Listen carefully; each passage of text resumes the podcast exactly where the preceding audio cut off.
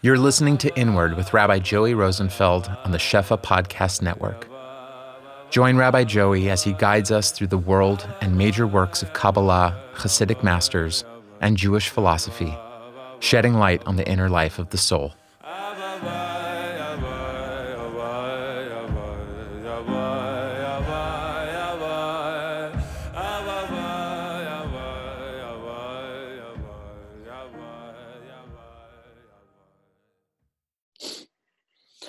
Okay, so tonight, Be'ezras Hashem, we're going to be continuing with our series of teachings on the teachings of Rabbi Nachman of Breslov. This week, we're going to be discussing the 24th Torah in the first volume of Likutei Moharan. The Torah is technically referred to as Emtsiusa da Alma, the middle of the world, the center of the world, the center point that holds everything together. But before we go into the Torah itself, another Torah that fills all worlds and surrounds all worlds, and that, if only for the hour or a little bit less that we have to try and make a slight entry into this Torah, into Torah Chavdalad and Tziyusa de Alma. But Rabbi Nassan, amongst the many gifts that he has offered us, has also offered on particular Torahs very specific biographical details as to how this Torah came into the world. Rabbi Nachman writes in the beginning of Chayei Moharan, not in the beginning, in the beginning of talking about his Torah, in the Chiluk of Gadluso v'Noraso Shel Toraso, speaks about if a person was zeichet to know the nigun and the rikud of a Torah, if a person had the slis to understand the nigun associated with the Torah and the dance associated with the Torah, so then a person would be able to be Machayim Mamish.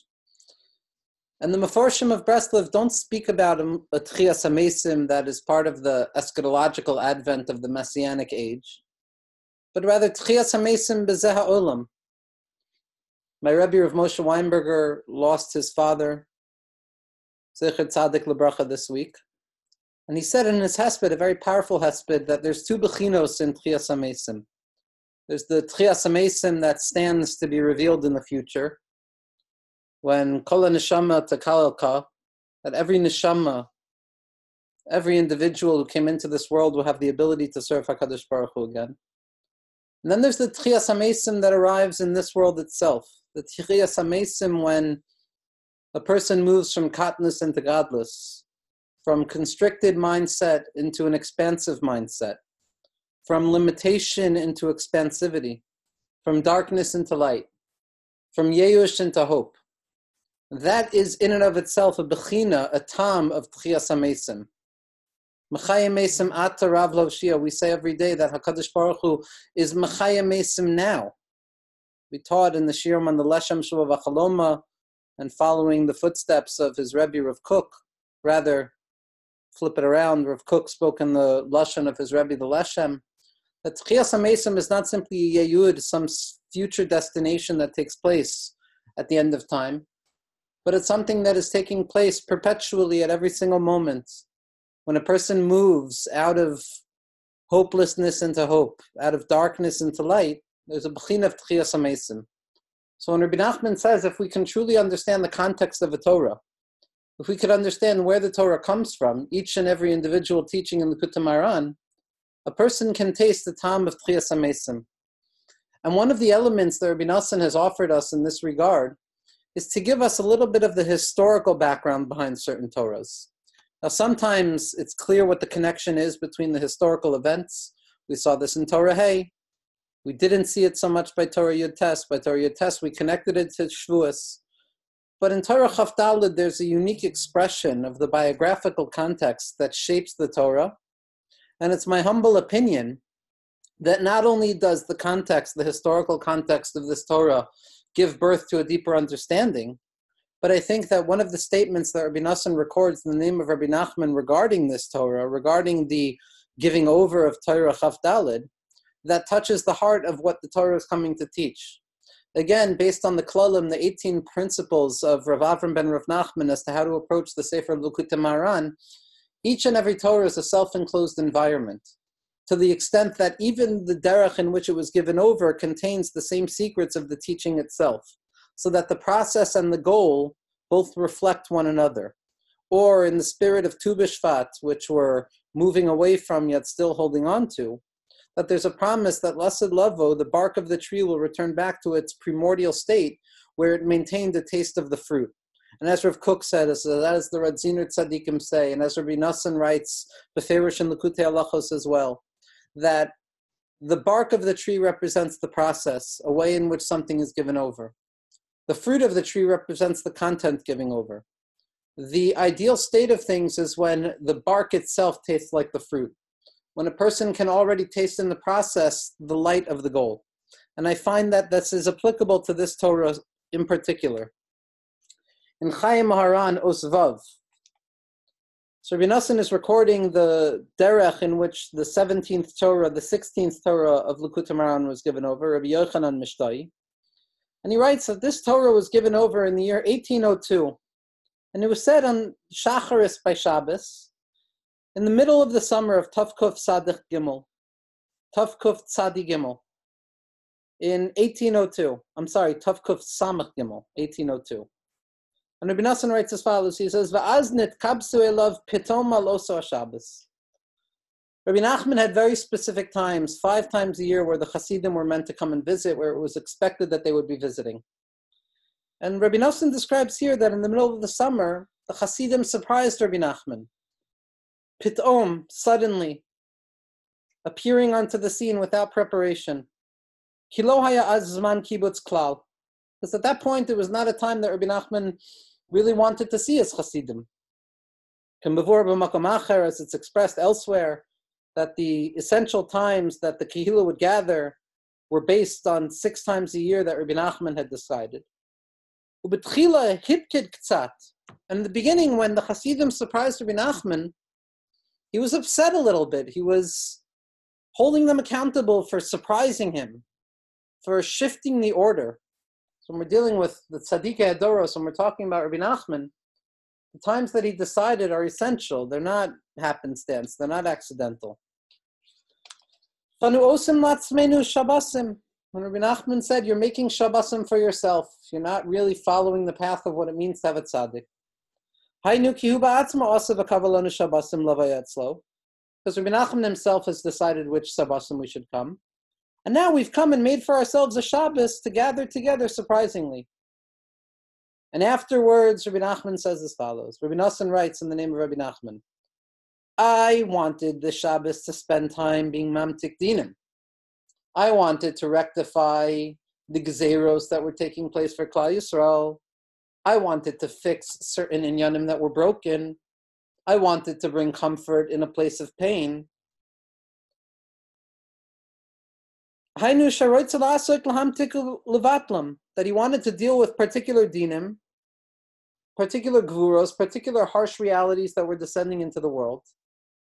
Each and every individual understands what gezeros are, and the klal understands what gezeros are. Rabbi Nachman says that I wanted to spend the Shabbos really being mavatal these dinim. Ach shani ba'atzmi ma'ani. Rabbi Nachman continues, and at this point, it becomes hopeful. He says, But when I'm on my own, when my words are alone without people to listen to them, what good can I do?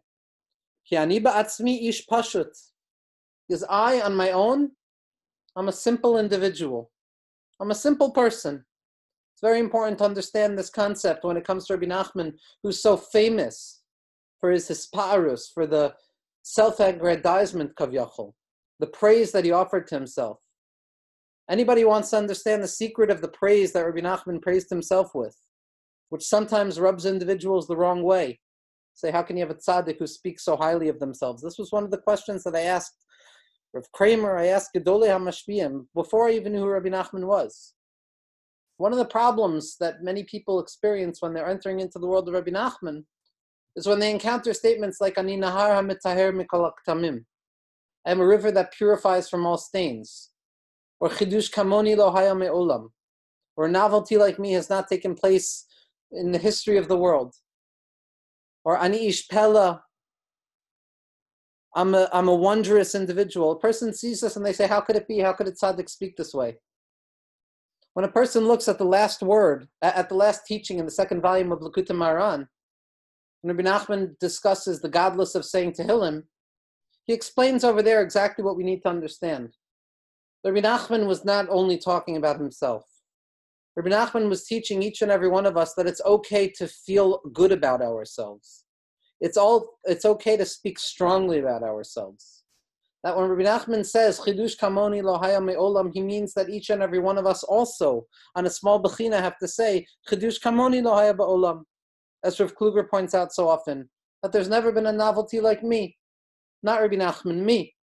Each and every one of us in our own individualized way, like we saw in Torah that each and every person has to say, Kol ha'olam lo nivra ele.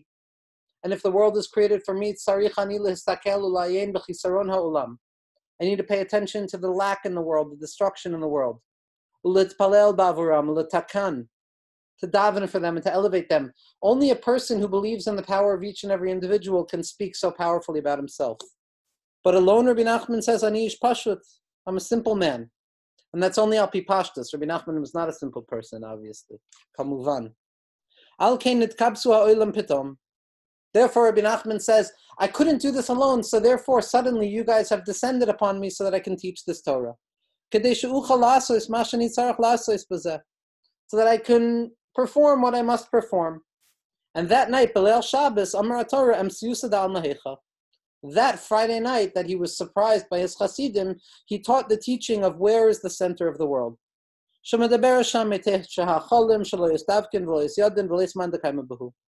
where he discusses the nine chambers, the nine hechalos that are not known, that are not touched, that cannot be perceived, which we're going to discuss. Then when you look in Chayei Moharan and Os Yud Ches in the 18th Nakuda in Chayei Moharan, Rabbi Nassan lets us in on an even deeper secret with regards to this Torah of Torah Chavdalid. Rabbi Nassan writes as follows. Maimer Em da Alma, the teaching, the center of the world. Simon Chavdalid. Ne'emar Bekayetz Tafkuf Samech Gimel, 1802, Besudas Leil Shabbos. The Amar also Biyira Gedola. And Rabbi Nachman taught this teaching with an intense awe, an intense fear. Behislahavus Atsum Vinishkav Kolkach. With a deep intensity to such an extent ad shalo yachlu hashomim lahavin klal mahu omer to the point that the Hasidim who came and surprised Rabbi Nachman, like we saw in Osvav, they couldn't understand what their Rebbe was saying. They heard the words, they saw him speaking, they saw the face of the tzaddik, like we saw in Torah Yud Tes, but they couldn't understand it all. Afterwards,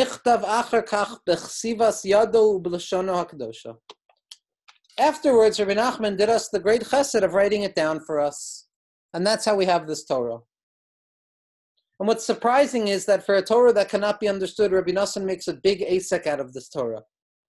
Rabbi Nassan stresses in Likutei Halachos, Hilchos Birchos Hodaya, what we're going to be basing a lot of our Torah on. Before even beginning to discuss this Torah, he states that it is imperative upon each and every one of us to understand that no matter how lofty the ideals expressed in this Torah are, no matter how profoundly Kabbalistic they are in their source. Nevertheless, each and every Jew, each and every person with a Jewish heartbeat in their bodies needs to believe deeply ad mesiras nefesh that this Torah applies to them in and where they exist at that moment. That yes, this is a lofty Torah, a Torah that was so high that nobody understood what the tzaddik was saying. Nevertheless, this is a Torah that must be understood on an existential level in each and every individual's situatedness in their life. And with that, we're going to begin trying to understand my humble opinion, my humble reading, my humble understanding of what Rabbi Nachman of Breslov, Rabbi Nachman ben Fega, is coming to teach us in the 24th teaching of Likutei Moharan. That teaching that was given over on that strange night in 1802 in the middle of the summer, when the Hasidim happened upon their Rebbe, when they surprised him, where they threw him into a state of chaos, where they forced him to express what was in his heart at that moment, Beli Hachana, which in turn was also an attempt of Rabbi Nachman to fix the judgments in the world, to rectify the brokenness in the world. Rabbi Nachman begins this Torah with the Gemara in Bechiris Daf Chesamid Beis, one of the discussions of Sabbath Beyasuna, the Tanaim and their confrontations with the Greek philosophers of the time. And the way the Gemara describes these discussions are that the Greeks were attempting to disparage or disprove certain truths or certain concepts or certain motifs within the Torah. And Chazal, in their infinite wisdom, garbed these ideas in riddles and in agadata that contain the secrets of secrets, as the Vilna Gaon points out. The chelik of Torah that's hidden in the belly of the snake, the chelik of Torah that has the most gullus chal on it, that exists in the depths of the belly of the snake. That Vav of Gichon, the middle letter of the Torah, which Chazal tell us are the large Vav of Gichon, of all those animals that slither on their stomachs, implying the profoundly paradoxical concept that when a person comes to the center of the Torah, where they find themselves is in the belly of the snake, like the Rashash says in his Perush in Nahar Shalom, on the bracha of Malbish Arumim, Rav Yitzchak Meir Morgenstern Shlita, Rav Yitzchak Meir, Ravitchemeyer Morgenstern Shlita teaches us over and over again that this concept the Rashash brings down that Olam Haza is found in the beten of the Nachash. That this world that we exist in, based on the Hishtal Lamos, we can perceive it as existing within the belly of the primordial serpent. Which makes a lot of sense when you think about what's going on in the world in 2020 and what was going on in the world in 1802 as well, Berbi Nachman. And these Gemaras are discussing the conversations through Agadata between the rabbinic mind and between the Greek mind. And the Greeks approach the Greeks approach the Tanaim and they say, Amrule, Emsiusa de Almahecha, where is the center of the world? Where is the center of the world? Where is that nukuda? Where is that point that holds everything together? Where can a person find the promise that the world has a center that anchors it? The essence that we spoke about in Torah tests. Where is it? Zakvala etzbasa. The Tana points his finger upwards. Amru and he responds to them, Hacha. It's right here. As the Zohar says, Ilulo ba'ati elalazed dai. Had I not come to teach this, it would have been enough. Where is the center of the world? Here, wherever I am. Wherever I am in this moment, that is where the center of the world is. Hacha, it's here. The Tana points and he says it's right here. Amrule, they said to him, Miyamar, who will come and prove this? Amar, the Tana responds, Aisla ashlu mochla. Moshcha. Bring a measuring stick and measure it. This Agadita, this Gemara, is what Rabbi Nachman is going to base his teaching on. Now, Rabbi Nachman begins by stating outright, Da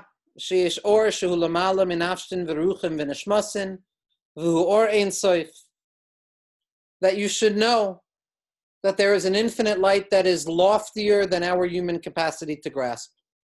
Something that should be abundantly clear by now for anyone who listened to the Shirim on the Leshem, on Rav Kook, on Rav Itcham, on Morgenstern Shlita, on Ishbitz and Radzin, even on addiction. That there's a light, there's a presence in the world, the Kaddish Baruch Hu's infinite presence, the light of the infinite, the expression that HaKadosh Baruch Hu revealed in order to create the world, that is above our capacity to grasp. It is above the three gradations of the spirit the mind, the body, and the soul, the nefesh, the ruach, and the neshama. Meaning to say that it is not something that we can grasp. It is not something that we can ever claim that we have in our hands, but rather it is always something that we're yearning towards, always something that we're forced to believe in as opposed to know. Because knowledge implies a certain seizure, knowledge implies a certain grasp of something. What Rabbi Nachman is setting us up for right here is stating that you should know Da. Sadiqim say that Rabbi Nachman teaches the Torah of Da, something that happens very often in Likutei Moharan. It's a Torah that comes from a place of Atik. It's a Torah that comes from the highest level. But I think that there's another way to understand this as well, and it's not a contradiction. When Rabbi Nachman says da, you should know, he begins the Torah with you should know. He's stating that you might never find an external proof to this Torah. You may never find any rational reason to believe in a Torah like this. But da, understand that intuitively, when you strip away the layers of excess that cover over the soul, you will come to find that you know this idea intuitively as well as you know your own heart.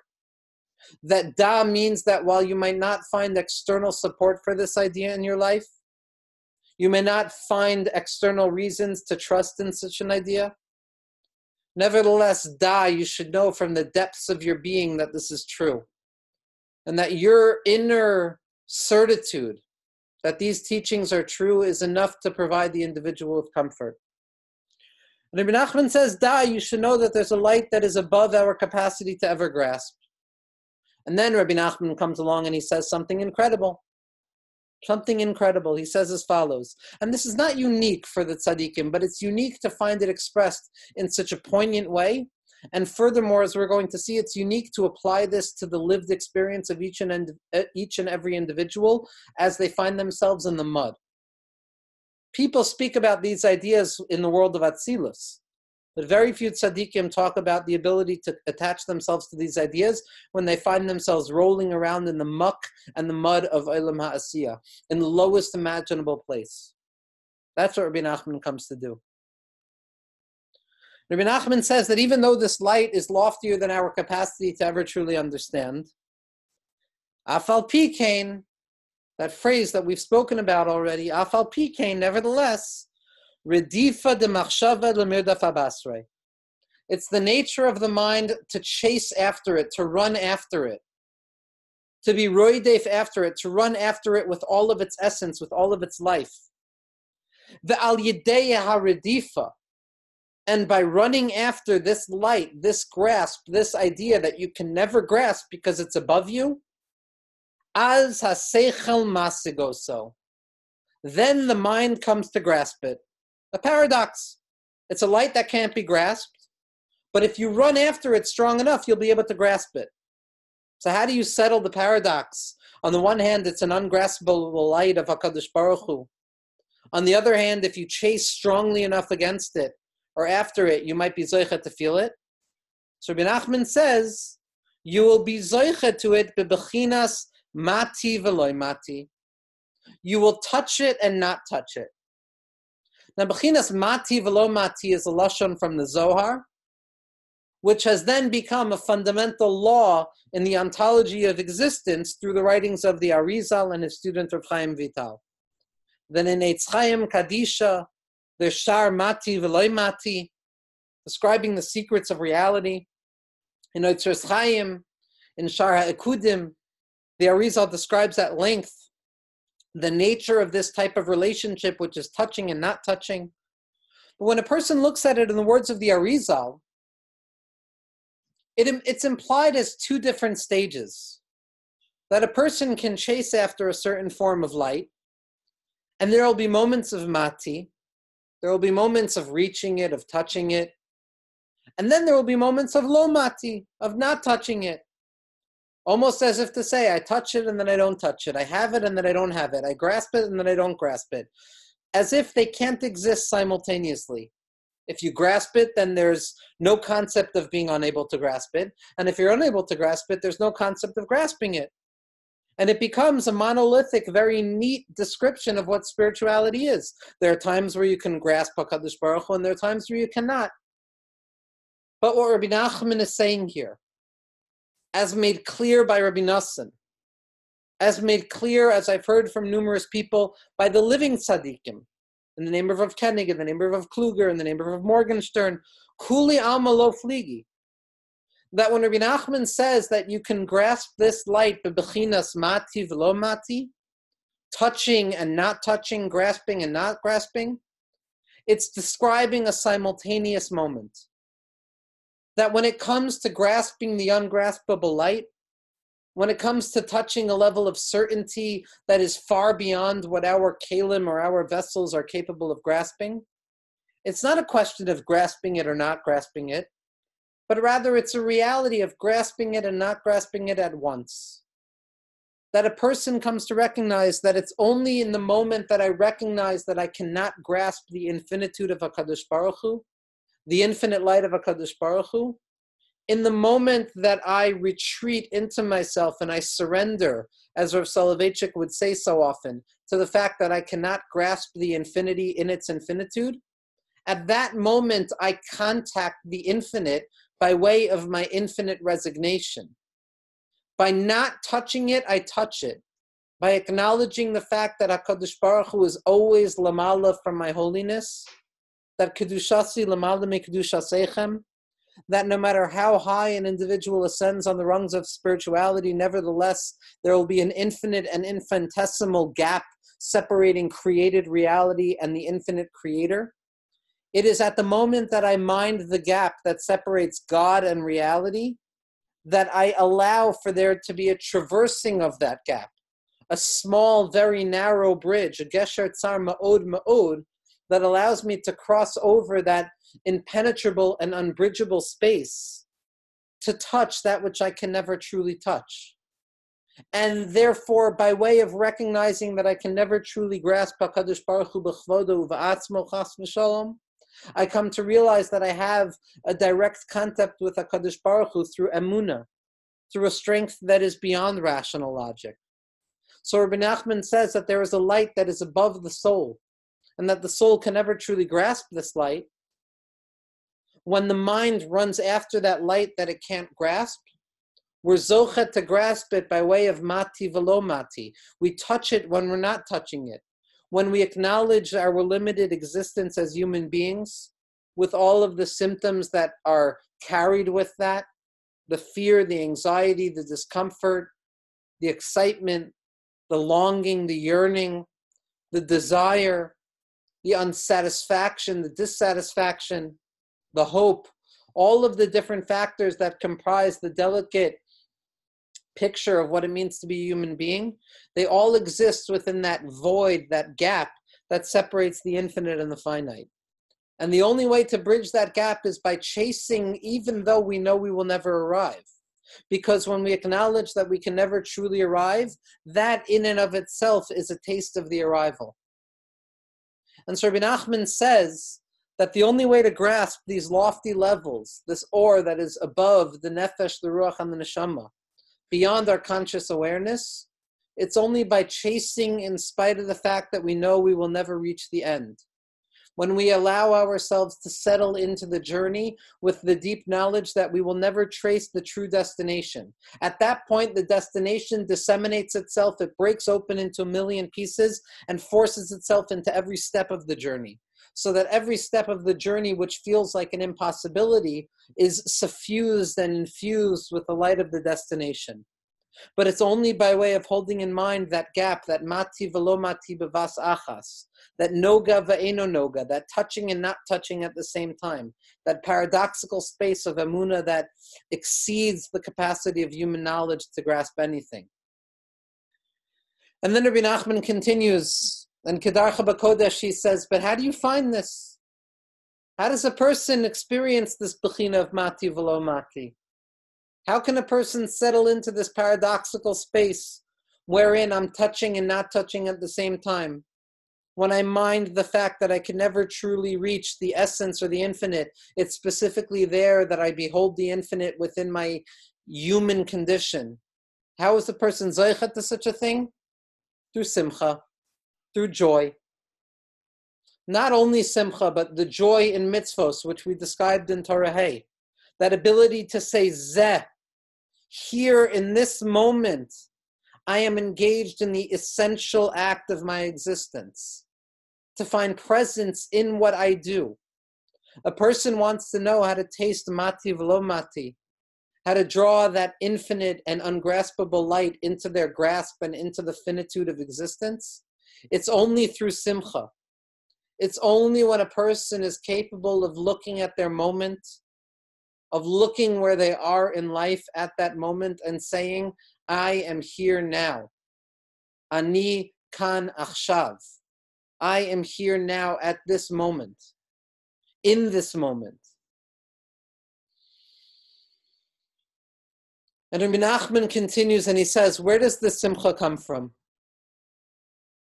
And here Rabbi Nachman is going to introduce us to something remarkable. Now, we gave an entire shir on this concept of Resha Deloisyada, the unknowable head, or the head that cannot be grasped, the loftiest level in the Shita of the Arizal. That place above all of our human understanding, which leaves us wondering, which forces us into the recesses of hope, when we abandoned all knowledge, when we abandon the capacity of human rationality to grasp anything or anything.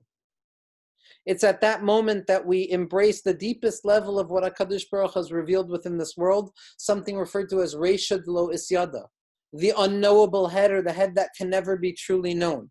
Because anytime a person feels that they've grasped it, they're forced once again to recognize that they haven't quite grasped it yet. It is the ceiling that becomes the floor for the level above it. And in order to introduce fully what Rabbi Nachman is going to say, we're going to make a slight deviation, a slight interruption into the teachings of the Arizal. Now, when it comes to the Torah of the Yechide Hadoros, as Rav Itchemeyer Morgenstern has pointed out, Moshe Rabbeinu, Rav Shimon Bar Yochai, the Arizal, the Baal Shem Tov, and Rabbi Nachman of Breslov, sometimes it's very necessary to understand the Torah of the previous tzaddik in order to understand the Torah of the next tzaddik. But even more than that, sometimes the interruption is part of the process. Sometimes we need to deviate from the proclaimed course of focusing on the Torah of Rabbi Nachman in order to understand, as is so explicit in the writings of Chayei Moharan and everywhere else, that Rabbi Nachman's Torah is not simply yesh min ayin, something from nothing, but it's a Torah that is predicated on the history of Kabbalah that preceded it.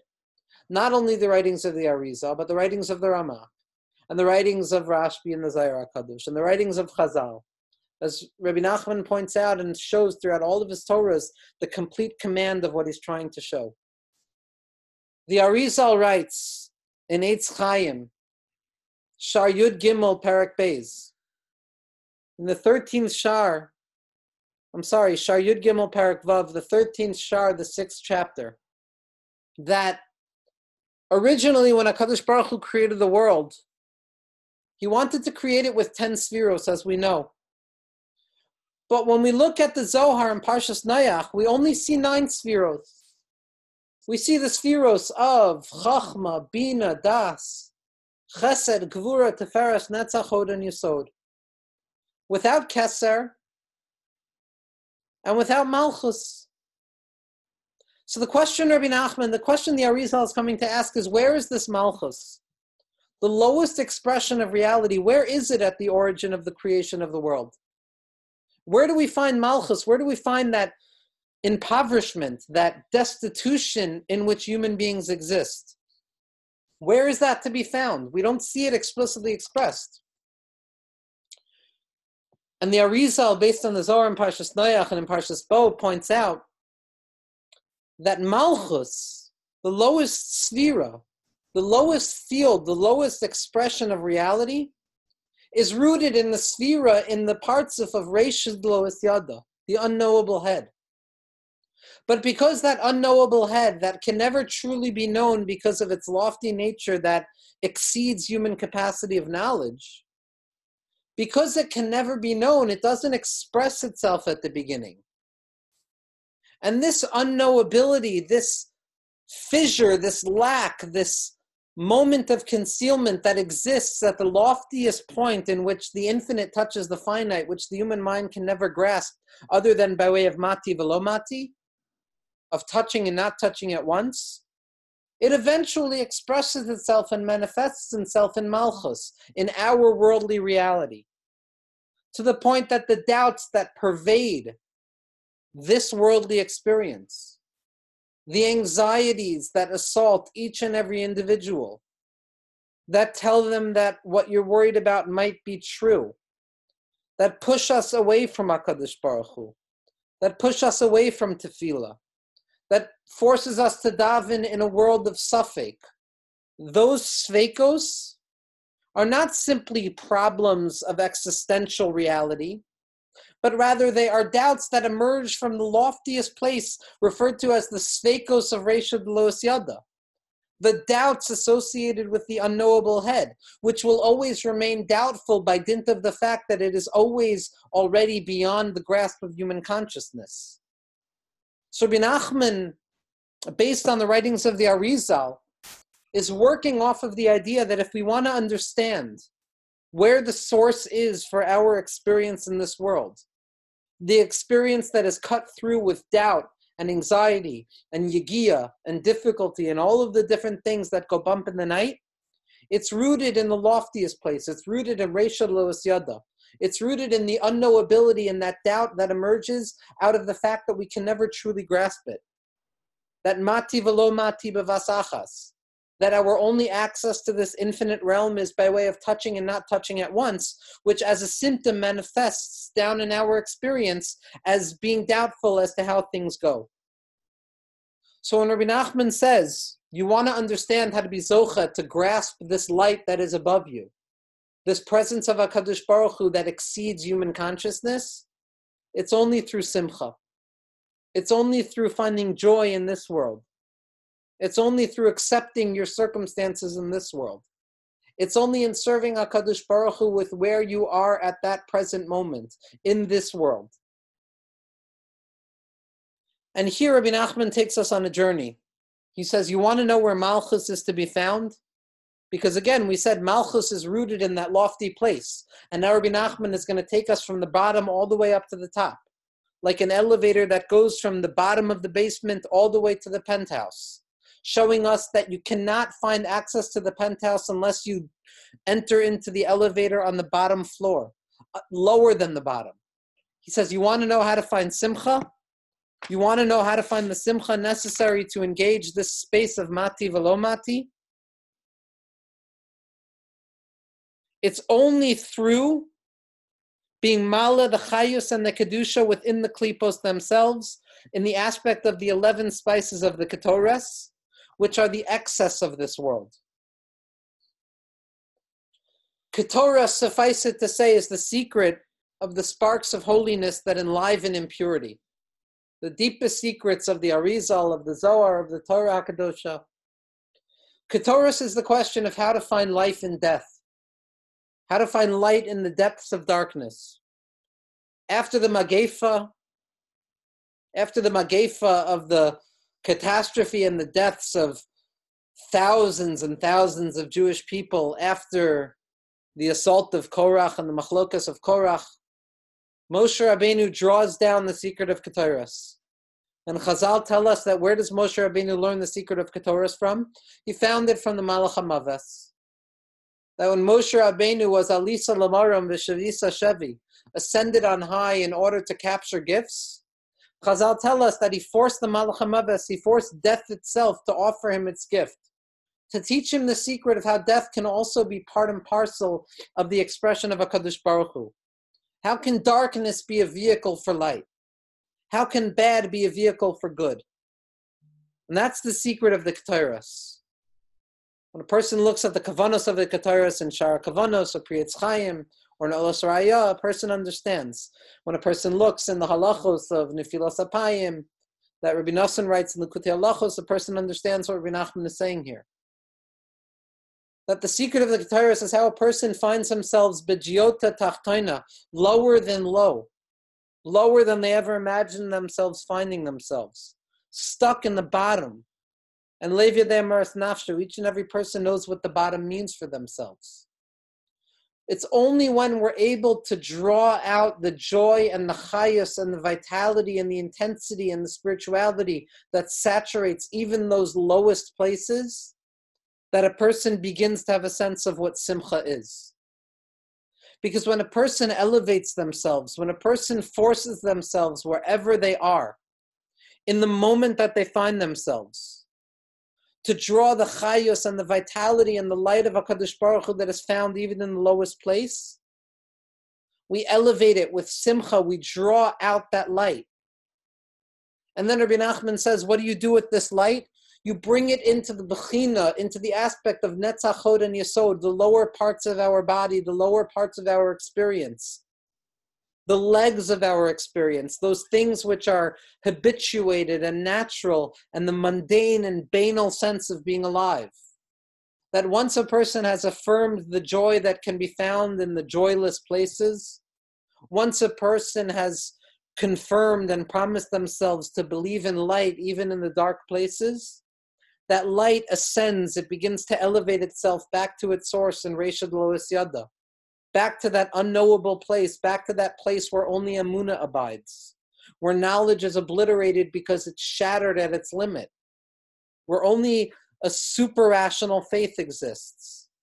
We begin to take that feeling of joy of being present in the moment where I am at, and I allow it to enliven my legs. I allow it to let me move a little bit more, to dance in a dark world, or to dance on the abyss, as we said to begin to continue to walk, to push myself forward, in spite of the fact that things remain dark.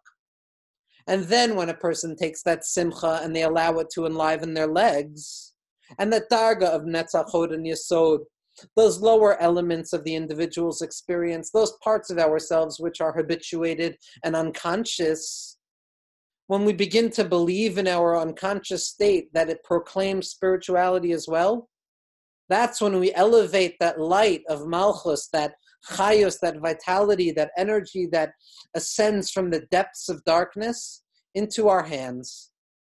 And the hands, says Rabbi Nachman, are the sorts of blessing. That arimas yadib etzlusa, like Rabbi Shimon Bar Yochai says in Parshas Noach in the Zohar, that this entire teaching is based on the Zohar of Tesechalin of the nine chambers, I raise my hands in joy, which means to say that not only have I awakened myself from the deathly slumber of unconsciousness within the klipos, within my habituatedness, within my hope, my hopelessness. I have also elevated to my legs. I have also allowed my habituation to express the light of God. And not only that, not only have I allowed myself to look at my unexpressed life, my unconscious expressions, my habituatedness, my walking. Not only have I said that Hashem's light is found there, but I have raised it to my hands as well. The hands are the source of blessing. The hands are the source that express that we want to move forwards, upwards, or we want to express downwards. And the light begins to ascend from the legs up to the arms. And Netzach Hod Yesod begins to engarb itself upon Chesed, Gevur, and Teferes, the body, when a person dances, Rabbi Nachman says they're raising their legs, they're raising their knees up to the middle half of their body, expressive of the fact that an individual is elevating that tzabrachenkeit, that brokenness, that anxiety, that stuckness, back up to a space of bracha, back up to a space of freedom.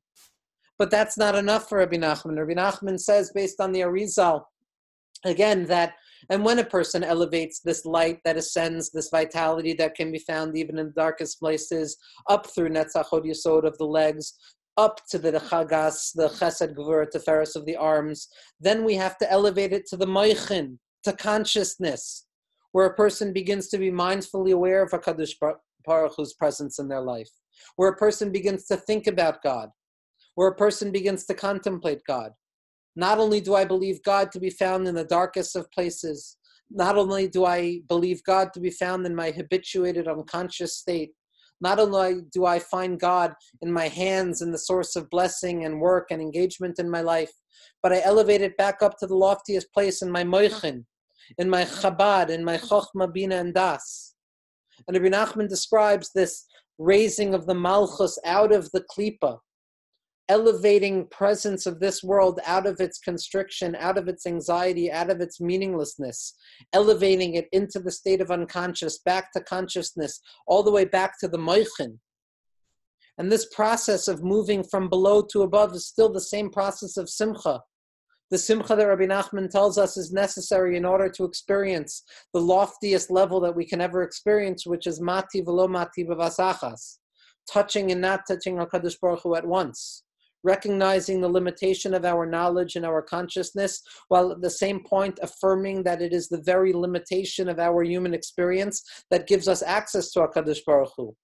This is why the Malachim were incapable of receiving the Torah. They were too good, they were too perfect. It's only the imperfection, it's only our incapacity and our inability and our anxiety and our brokenness that gives us a taste of what the infinite can truly be. And here's where Rabbi Nachman brings us into the biggest secret of this Torah. And again, I apologize for rushing through this, but I'm trying to express the Iker Nakuda in my humble opinion. Then Rabbi Nachman says, once a person has elevated the Malchus out of the Klippa, their sense of experience out of Tzabrachenkeit into the unconsciousness of the legs, from the unconsciousness of the legs into the activity of the hands, from the activity into the hands of the understanding of the mind, a person needs to draw down into the mind itself, panemius habirchen, the inner interiority of what blessing means. And what is that inner interiority? What is that essence? That is emuna. That is the emuna, that super rational faith that even transcends consciousness.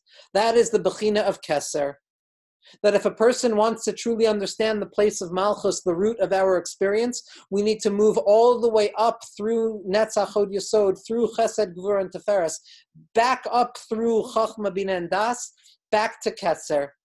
That Nakuda of Keser, that Nakuda of Emuna, that place where a person is forced to recognize the limitation of their own selves, that is the source of Malchus. Because as Rabbi Nachman describes in this Torah, and explicitly states further in Torah Vav, which we would have no time to try and teach in an hour, that the Bechina of Keser, if you want to understand the loftiest level in the Seder Hishtalshelus, what does Keser mean? It means Hamtain. Like the Gemara says, what is about Shuva? It's like somebody who comes to the Shuk and wants to buy in a farsimon. They want to buy a fruit. They want to taste something good. And the Bala Khanvani and the owner says, Hamtain, wait. You have to be patient.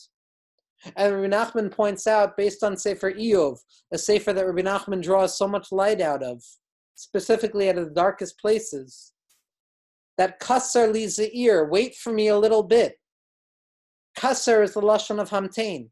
That when a person reaches the level of Kassar, when a person moves beyond the modes of conscious awareness of HaKadosh Baruch Hu back up to that infinite place, back up to that Reshad Lo Isyada, back up to the level of Keser.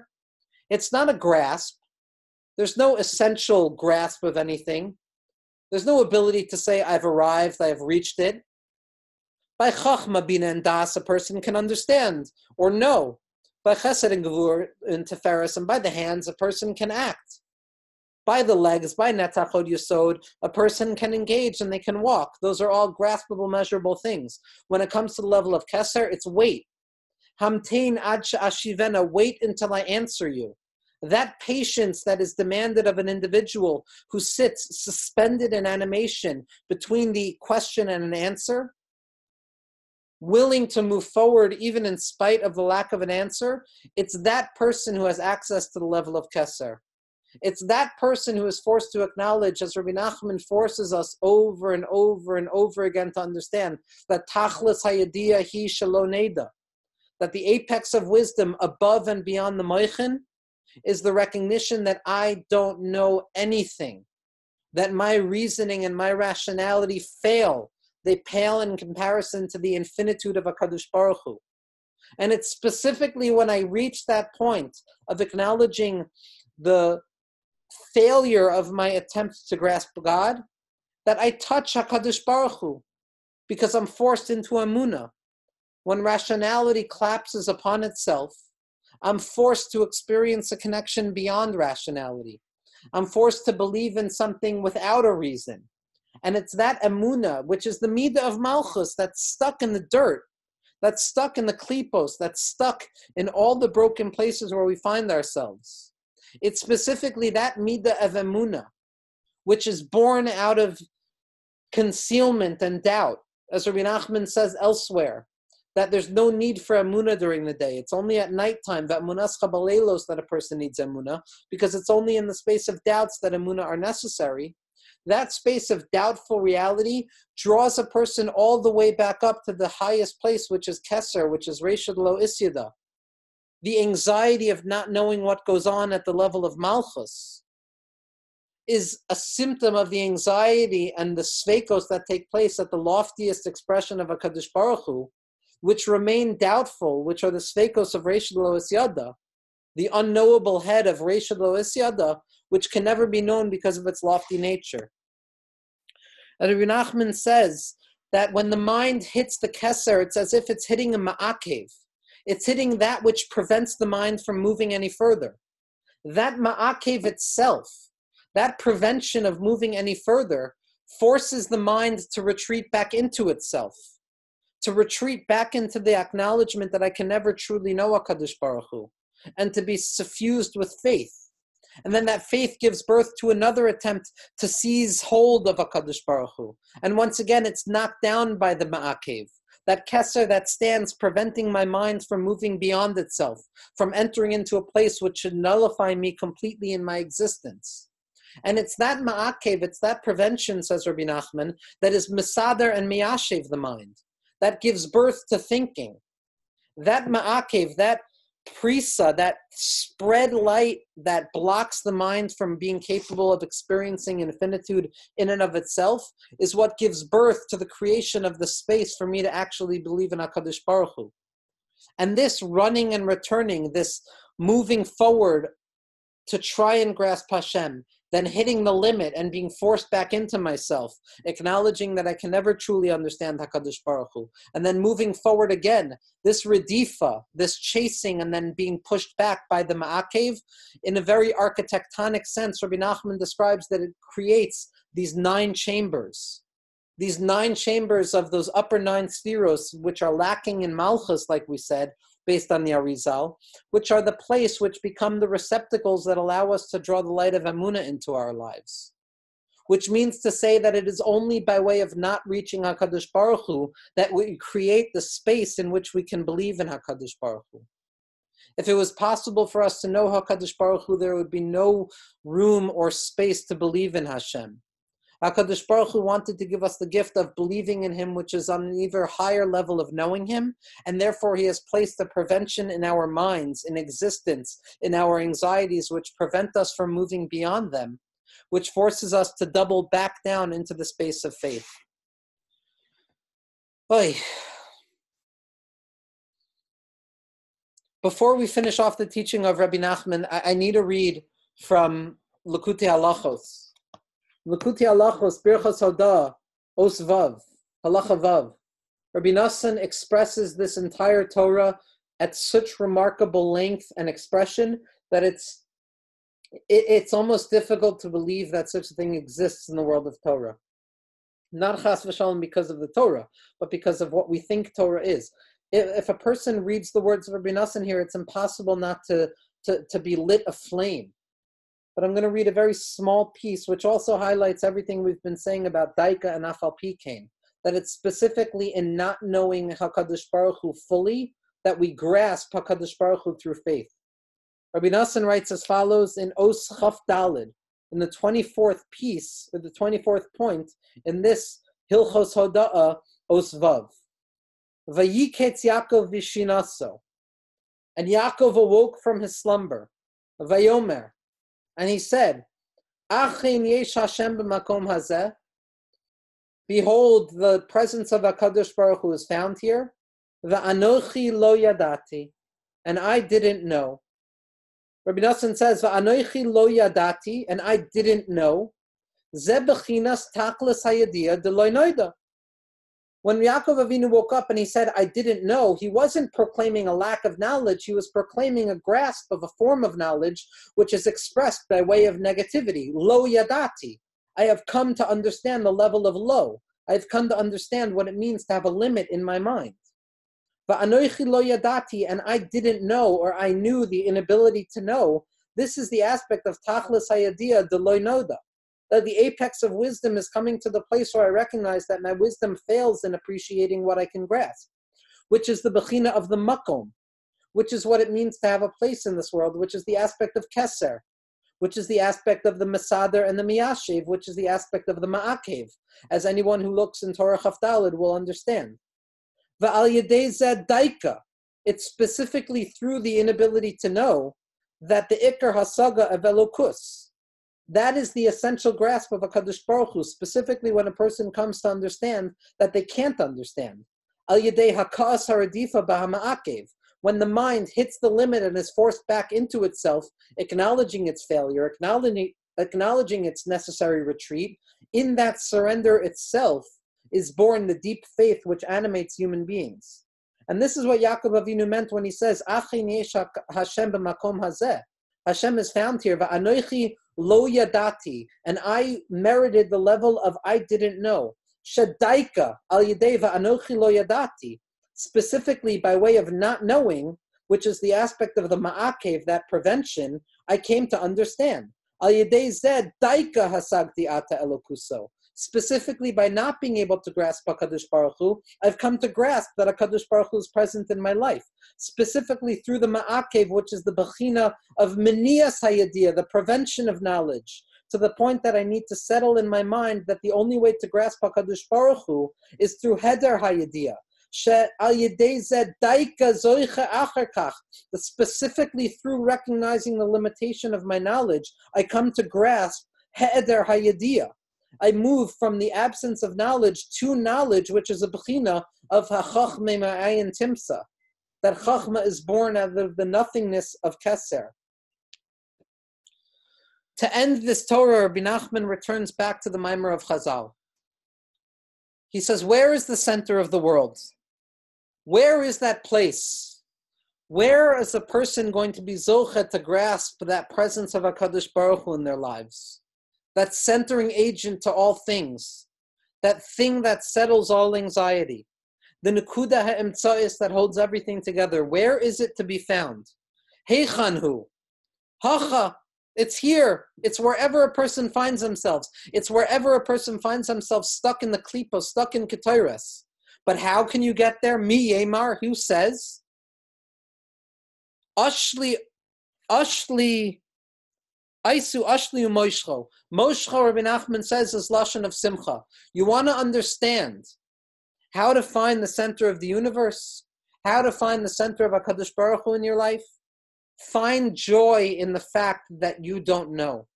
Find joy in the fact that mi yemar, that you have to find yourself in the world of Tamura, that if you find yourself in the world of doubts and concealment and transitions and flips and turns and the hipuch that flips everything, it's specifically there in the lowest point of our experience, the doubts of our experience.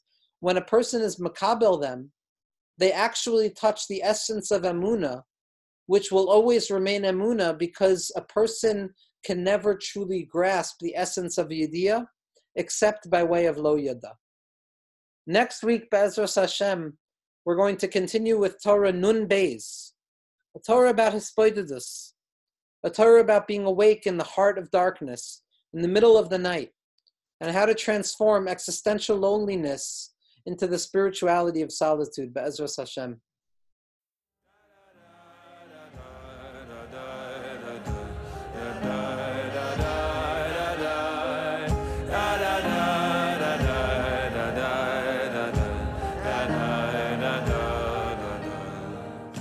This podcast is supported in part from a grant from the Hadar Institute. The music is by Zusha. The audio engineer is David Kwan. For more from the Shefa Podcast Network, visit our Facebook page and please subscribe and leave a review on Apple Podcasts.